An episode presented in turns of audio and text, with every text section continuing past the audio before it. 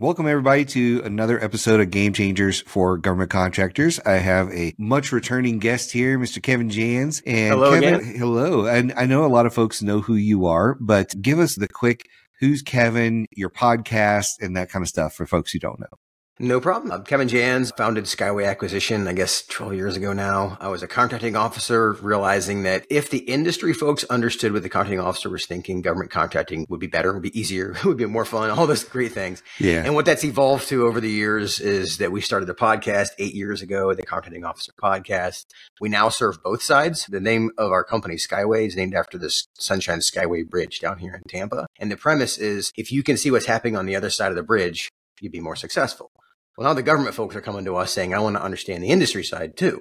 Because the things that I didn't know that I didn't know as a contracting officer, and I freely admit to those on our podcast. In fact, even on your podcast, yeah. that's what helps people kind of cross the bridge. So that's what we do. Our training con- consulting company that helps with people understanding what's the buyer thinking and why right. does that matter, right. etc. Well, you know, I don't know which one of those two is more valuable. I mean, it, it's great putting them together, but I'll tell you, you know, it's one thing educating the government side. It's one thing educating the industry side, but man, the government folks definitely have a learning curve given especially how many new government folks there are Correct. in the industry. There's been a flood of new folks. When you look at the industry, there's a lot of folks that have been in this for, I don't know, 50 years, seems like 100 years, right? They're trying to teach the new folks, and I'm sure they're like, well, well, back in my day, we had a fax machine when that's all we had, or a rotary phone. I don't know, but it's nice to see because I didn't know that about your business. So it's nice to see somebody actually training more folks on the government side. So I really appreciate that. The yep. premise was that if, if we could help both sides understand each other better, and the concept is to bring context to both sides. Yeah.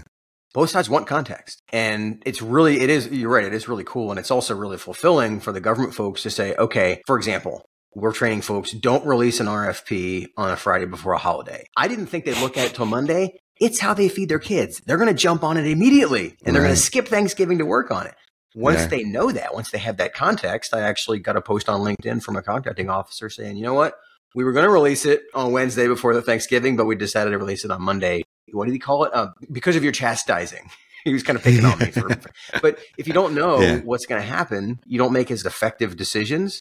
And so being yeah. able to bridge that gap is super fun on, on both sides because industry folks are always looking for context. That's a good one. That's probably the top one is not doing doing that on a Friday. I would say the next one, if you haven't dealt with this one a whole lot, it's the whole I'm releasing this and you have three days to respond. I can't tell you how many of those I'm seeing in the market right now. And I won't name the one agency that is doing it more than anybody I've ever seen in my life.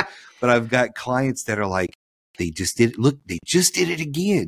And then like next week, they're like, they just did it again. And they're releasing it on Friday with three day responses. So you've Right. got to work over the weekend. It's just wild to see that. And they're like, why aren't we getting a lot of answers to this? Or why does it look like it's half baked put together? Like I came out of the blue, gave them three days to write a 300 page response or whatever it is, right? That's good stuff.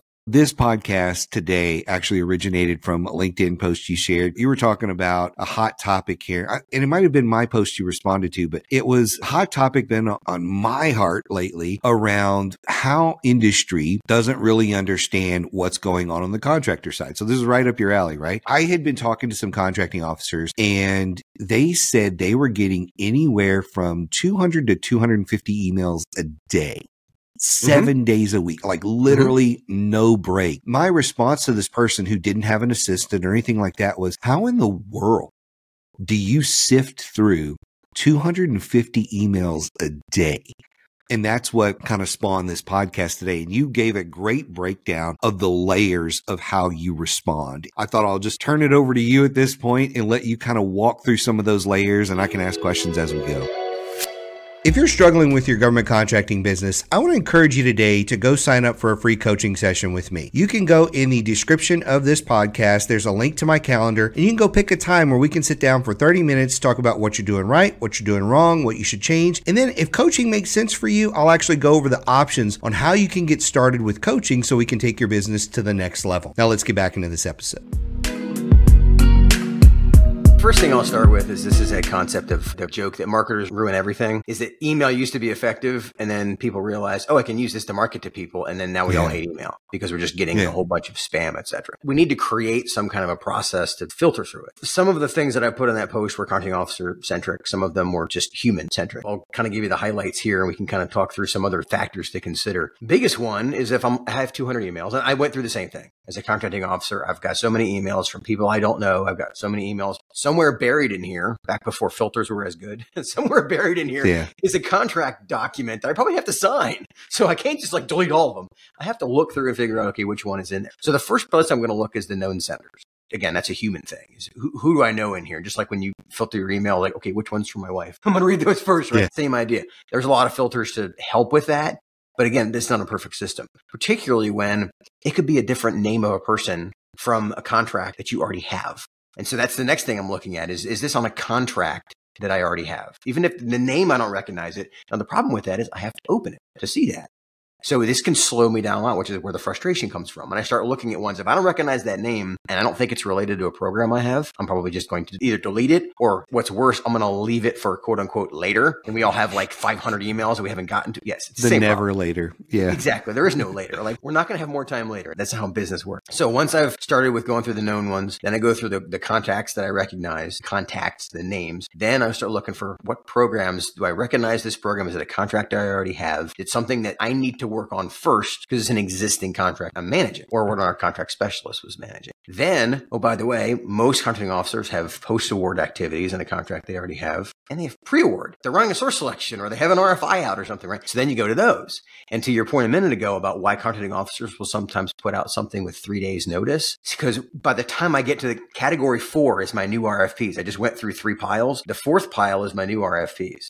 And if I got stuck trying to work my way through a contract management task on a contract I already have, all of a sudden my reading those RFI responses or my following up with that program manager about getting the final requirement done so we can release a draft RFP or even doing a draft RFP falls off to the wayside, right? So that's the fourth category is the things that are, are contracts that I'm in the process of awarding. You know, they keep stacking up, right? And now we get to ones, oh yeah, there's people I work with. There's people in my organization who may be sending me things that are related to all those other things that I might not recognize. Like I, I remember the moment where I got at MacDill and I got an email from a program manager that I didn't recognize. Turns out he had taken over the program that I was managing. I didn't know that. I, I missed that email. So I didn't think it was hmm. that important. Turns out he should have been in category three. it was one of the contract that I already had. And so how this cycle starts to get more complicated. So now I'm at the point where I've gotten through the ones that I know. I've gotten through the ones that I contracts that I already have or contracts that I'm going to award. Now, and this was the point of your post, when you send out an email to somebody who doesn't know who you are or why they should look at your email, how likely are they to look at it? So consider I just went through all that stuff and now I'm looking at emails that I may or may not recognize. Going back to your point about the 200 emails and why you know marketers ruin everything, that joke. I got so many emails from folks who just found my name as a contracting officer on some board or some company sold them a list of contracting officers. I remember one of the first companies that I was learning about when I started to look at starting a consulting firm for government contractors. A lot of the folks would say, well, on their website, we can send you hundreds of names of contracting officers to follow up with ouch. and, Yeah. and at the time, I'm actually a contracting officer going, that's a terrible strategy, right? Because you're just making the problem worse. And so I'm getting those emails and imagine that thousands of contracting officers are all over the country, different agencies. So we're cynical. So on top of the fact that there may be a nugget in there after I've already spent a half an hour just trying to get my head above water on the emails. Again, that's a business function. I'm not saying that contracting officers are the only one that suffer from this. If you're running a company, if you're running an organization, if you have any kind of business that works through email, we all have gone through some version of my first description. My point is, if you work for a small company, you're the business development director for a small company. Your name's not publicly out there for people, thousands of people potentially trying to sell you stuff. That's the difference. So understand hmm. that when you send an email to a contracting officer, their name is out there. Funny, I actually got an email as recent as three years after I left my position hmm. as a contracting officer. It was an in-mail on LinkedIn. The person that sent me the email thought I was still a contracting officer just because of the name. He's like, "Oh, Kevin Jans, you must be a contracting officer." I'm like, "Wow!" If I'm out and you're still stalking me, imagine how that feels for the folks inside. And so Right. think in terms of the person you're reaching out to is getting inundated because their name is public. And because they have the power of the pen, they can sign contracts. People want to sell them things. So going back to, okay, what do you do? Well, a lot of what you and I were talking about in that thread is that what's in it for them? There's that human marketing thing.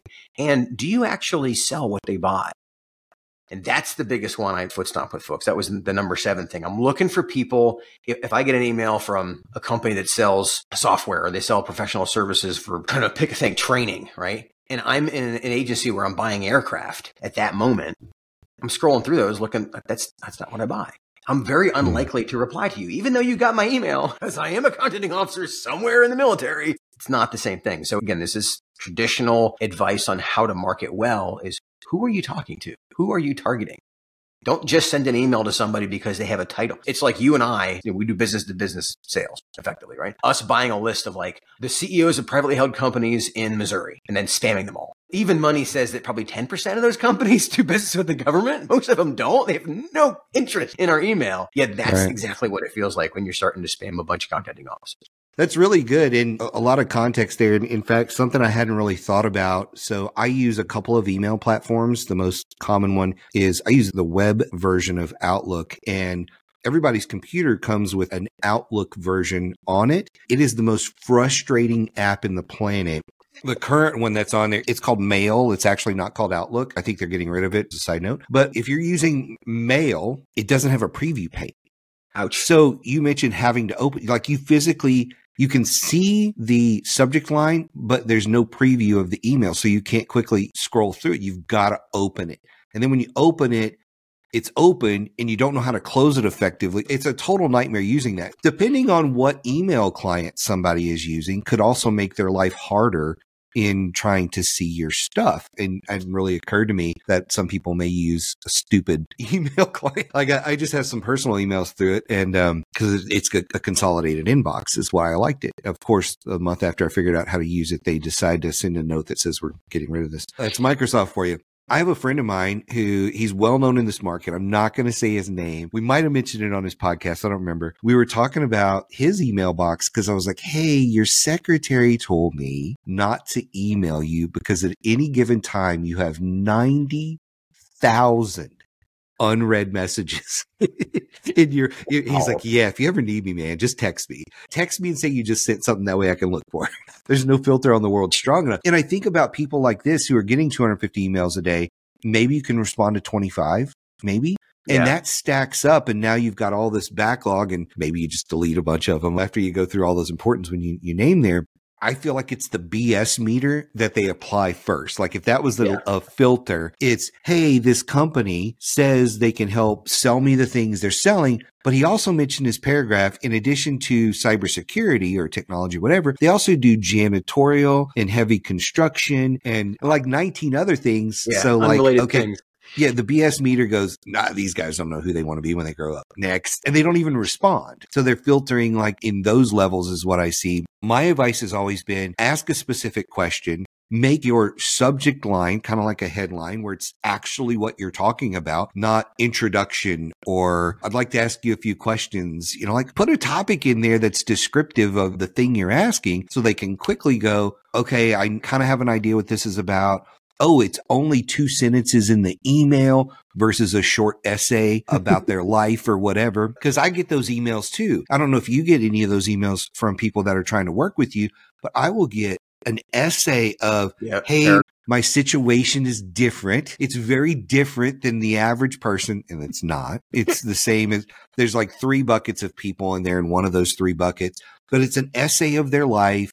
Then there's a short description of the problem. There's one guy I was like, dude, you're sending me this on a social media platform and it's like a book and we're going to have to move this to email and you're going to have to get clear on what you're at. Like, I don't even know what you're asking. I'm confused, right? Anytime there's that, or like I have one client who I was reviewing emails from him and I'm like, Mike, you put five questions, but each one had six parts. This is a three hour response to this right. email three hours. You're never going to get it. That's the thing when I'm looking at the email system. It's like it can be effective, but you've got to be better at, you know, what are you asking for? Why are you asking it? Have you done the research? My thing is the government's not there to teach you how to be a government contractor.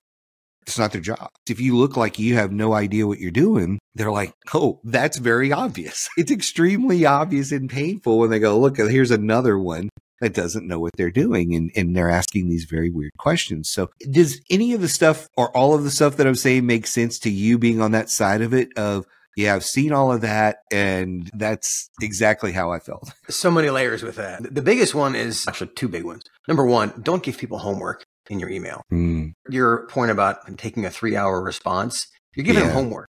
That's why they can't finish the email and move on versus asking them one question, a very pointed, specific question, showing that you've actually, like you said, do the, do, do the research, you know what they might care about, et cetera. The other big factor, and this is kind of like the second half of my little story of that I didn't put on LinkedIn, was who are you talking to? Do you know who Hmm. you're talking to? Now, I, I get it. We talked about the, the targeted contracting officer, et cetera, et cetera.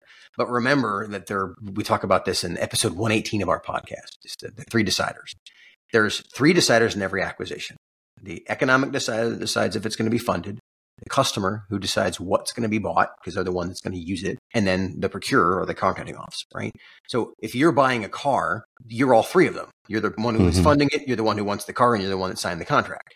Well, in a large organization, and by the way, these these exist in B2B too. If you're selling to a Fortune 100 company, they're three different groups of people, right? Well, that's the thing that people miss sometimes is that the contracting officer doesn't have any money. They don't have a requirement. The money comes from the economic decider, and the requirement comes from the customer. So to start with the contracting officer, there's another reason that I look through here, like, why would I reply to you? Not only do I not buy hmm. what you sell, but I don't, I'm not buying it now because this is Right. October and we, we just renewed all of our contracts. I mean, pick, pick a reason, but I'm not the one with the money or the one with the requirement. My job is to take the money from the economic decider and buy what the customer needs. I'm the how. The contracting officer is the how the acquisition gets done. So if you don't know what they buy or if they can pay for it, the contracting officer is definitely going to ignore you because they get nothing but bad news to give you. It's just like, I can't help you, right? And they, they could reply, but most of the time, again, 250 emails, I'm not going to reply and say, oh, sorry, I can't help you. Because what are you going to do?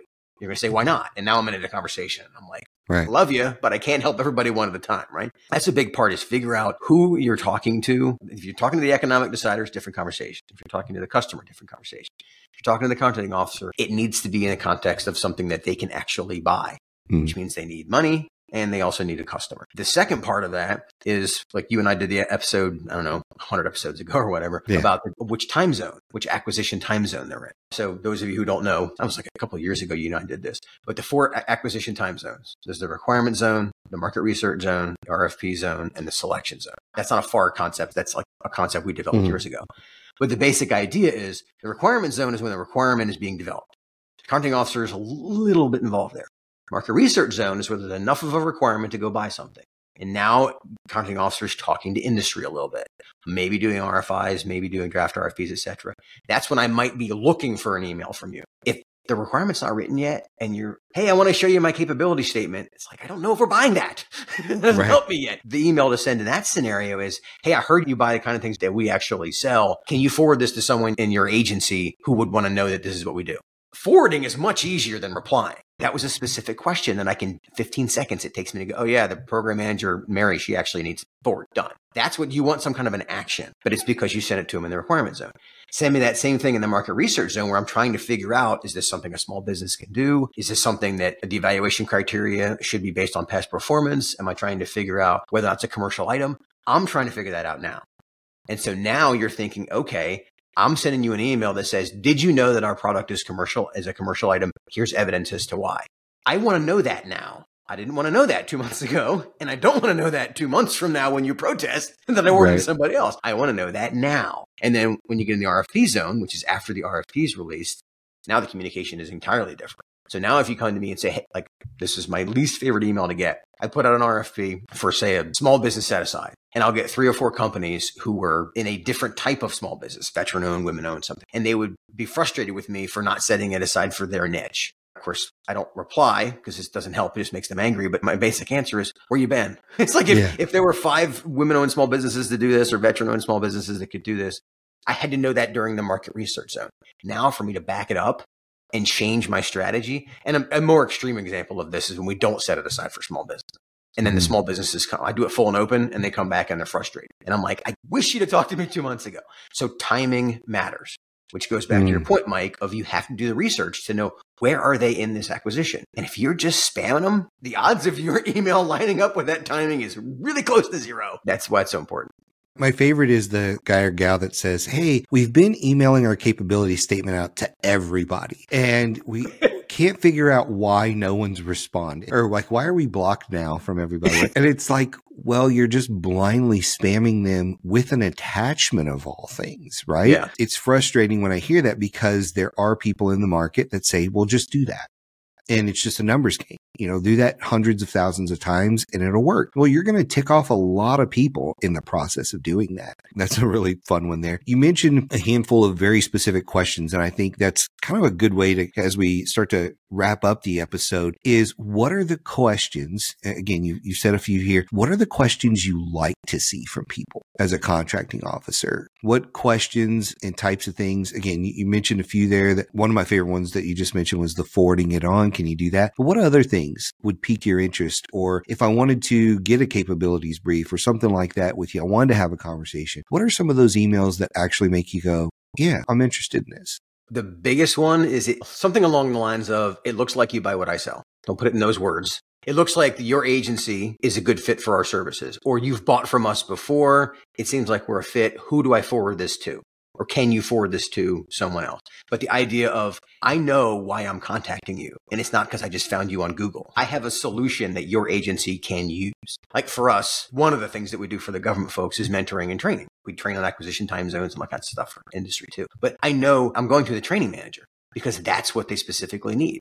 As opposed to if I go to a contract specialist who may or may not know how their agency actually buys training, then I better ask them that question. Know who you're talking to. If you sell software development, you're looking to sell to the DoD. Okay, you've got the ear of the customer. Well, that customer needs to have a question that's based on what they actually deal with. In other words, this is a solution we have. This fit with what you guys would use? You guys and gals would use. Whereas you go to the contracting officer and say, I talked to the program manager. It seems like this is a fit. I'd like to be included in any communication you have in the future for a potential RFPs. What am I going to do with that? Two things. One, I'm going to send it to the small business director because their job is to have a list. It's not my job to keep the list, right? And then number two, I'm going to probably file it and maybe hope that I'm remembered for later. You didn't give me homework. You gave me something that's useful to somebody in my agency.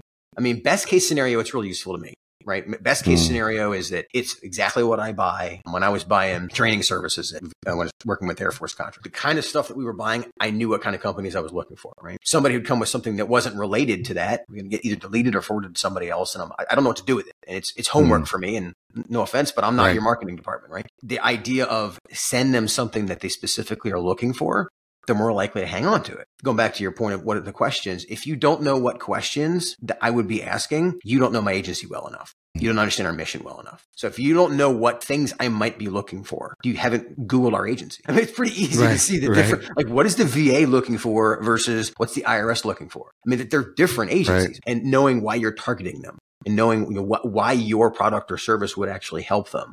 That comes across in the questions you ask. Mm. I hate to say it's that simple, but it kind of is. There's a lot of times folks will say, no. I want to sell to the government. That's like saying I want to invest in the stock market.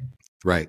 There's thousands of companies that some are doing great, some are not. Right. and if you go in all in, you can do the the Vanguard approach where you buy every single stock in the whole market. Okay, well that's that's an average solution. Realistically, there, there are so many micro niches inside the stock market. Same thing here. There's so many micro niches inside government contract. Yeah.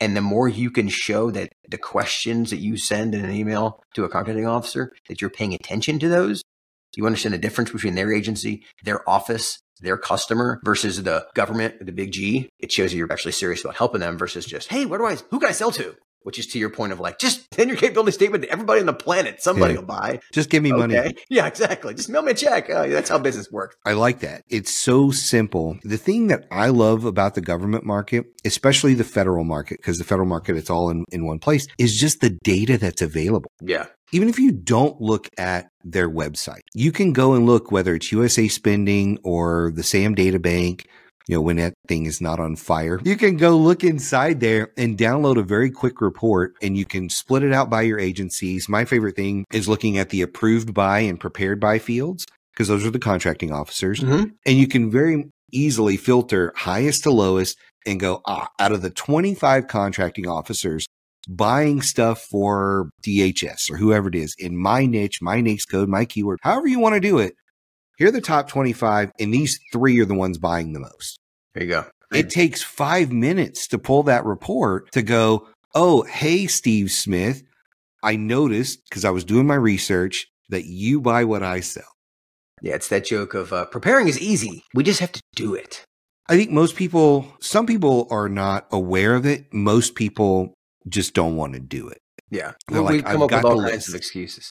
Yeah. It's easy to have excuses of, of why not to target. I've kind of taught contracting officers now that in the business to business world, this kind of information is really hard to get. If it's a privately held company, it's almost impossible to get. And if you do get it, it is not free. In B2G, for all those reasons you just described, so much information is available for free. So the contracting officers are starting to learn that like the fact that you didn't research me, mm-hmm. there's no excuse for that. It's free Right.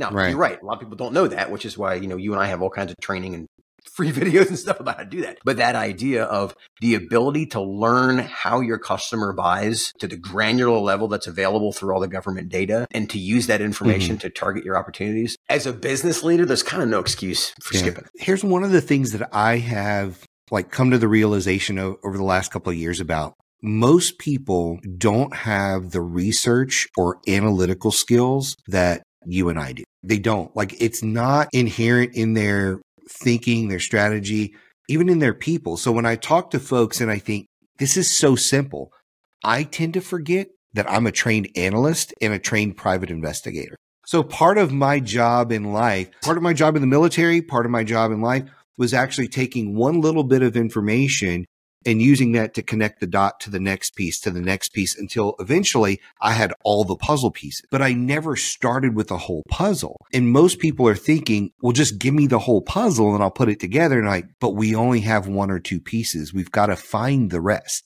We don't Right. even know where they're located. And like in here, they think, well, the entire puzzle is really one piece and it's called the contracting officer. And if I talk to that person, there is no other layer. And not only are there other layers, there's different research methods and things about that contracting officer, about their agency to go in and be prepared. And again, that's been my big realization is the average person doesn't know how to do the research and doesn't know how to connect the dots. Like when you see on the cop shows and they got the little red strings, you know, a lot of people don't know how to connect those dots because they're trained as a hardware engineer, software engineer, a plumber, whatever it is, right? They're trained in a different mindset that isn't trying to solve the problem at all of these levels. And I find that podcasts like this help them expand their mind to go, there's a lot more to this than I've been thinking about. And it's not as easy as just spamming everybody on the planet and hoping for the best, right?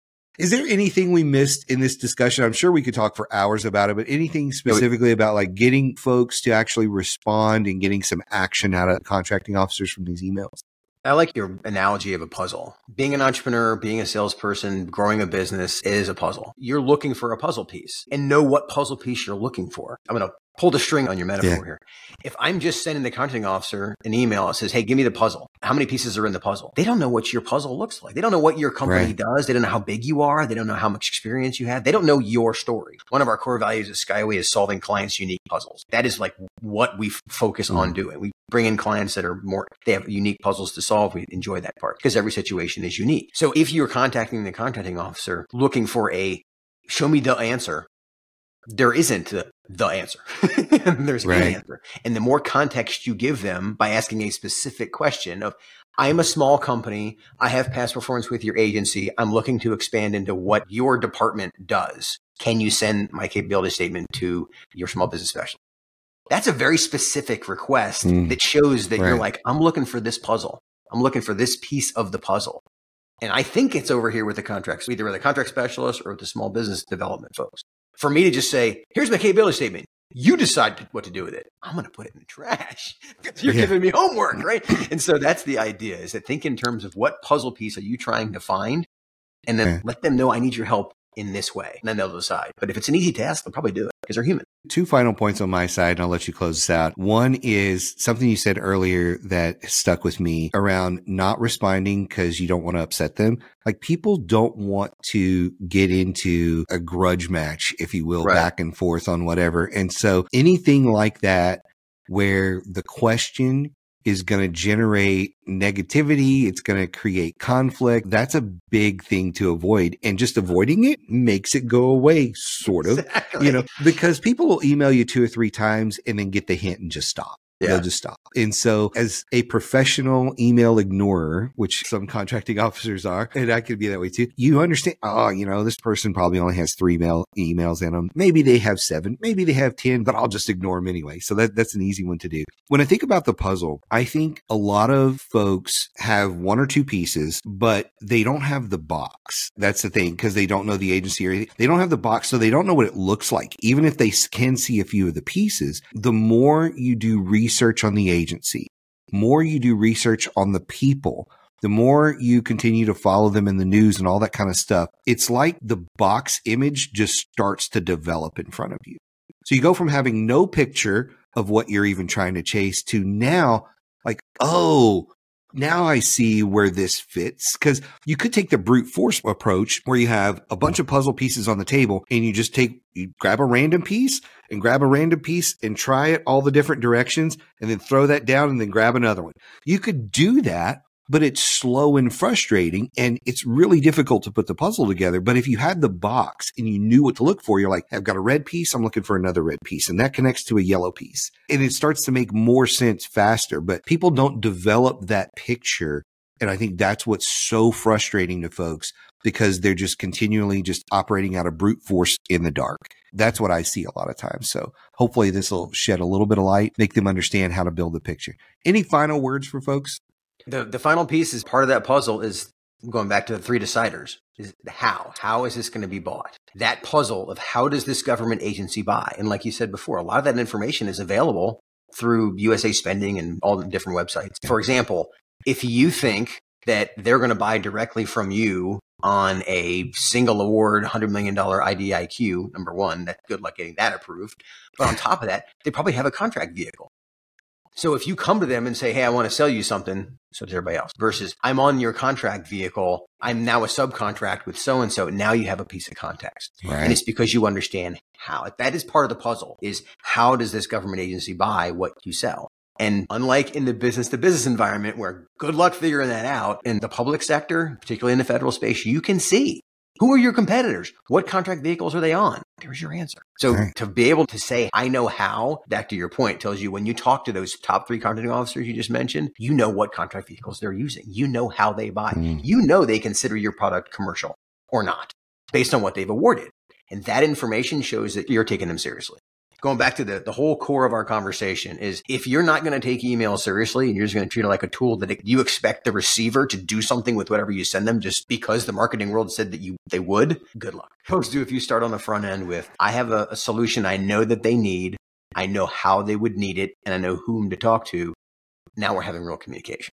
Most people just treat it like a sledgehammer. Let me just hammer all day long. And it's like, oh my goodness. So that's why you're not getting a response. Great discussion. I really appreciate it. I, I think this is really helpful for folks to get inside the head of both parties and hear this. I think this episode is not just good for the government contractor, but for the contracting officer because a lot of folks don't necessarily know why they're frustrated on this side and what they're trying to do. They just don't know maybe everybody can be a little bit more patient with everybody. We'll see how that works. Thank you for coming on and talking about this, man. I really appreciate it. Not a problem. These are always fun, Mike.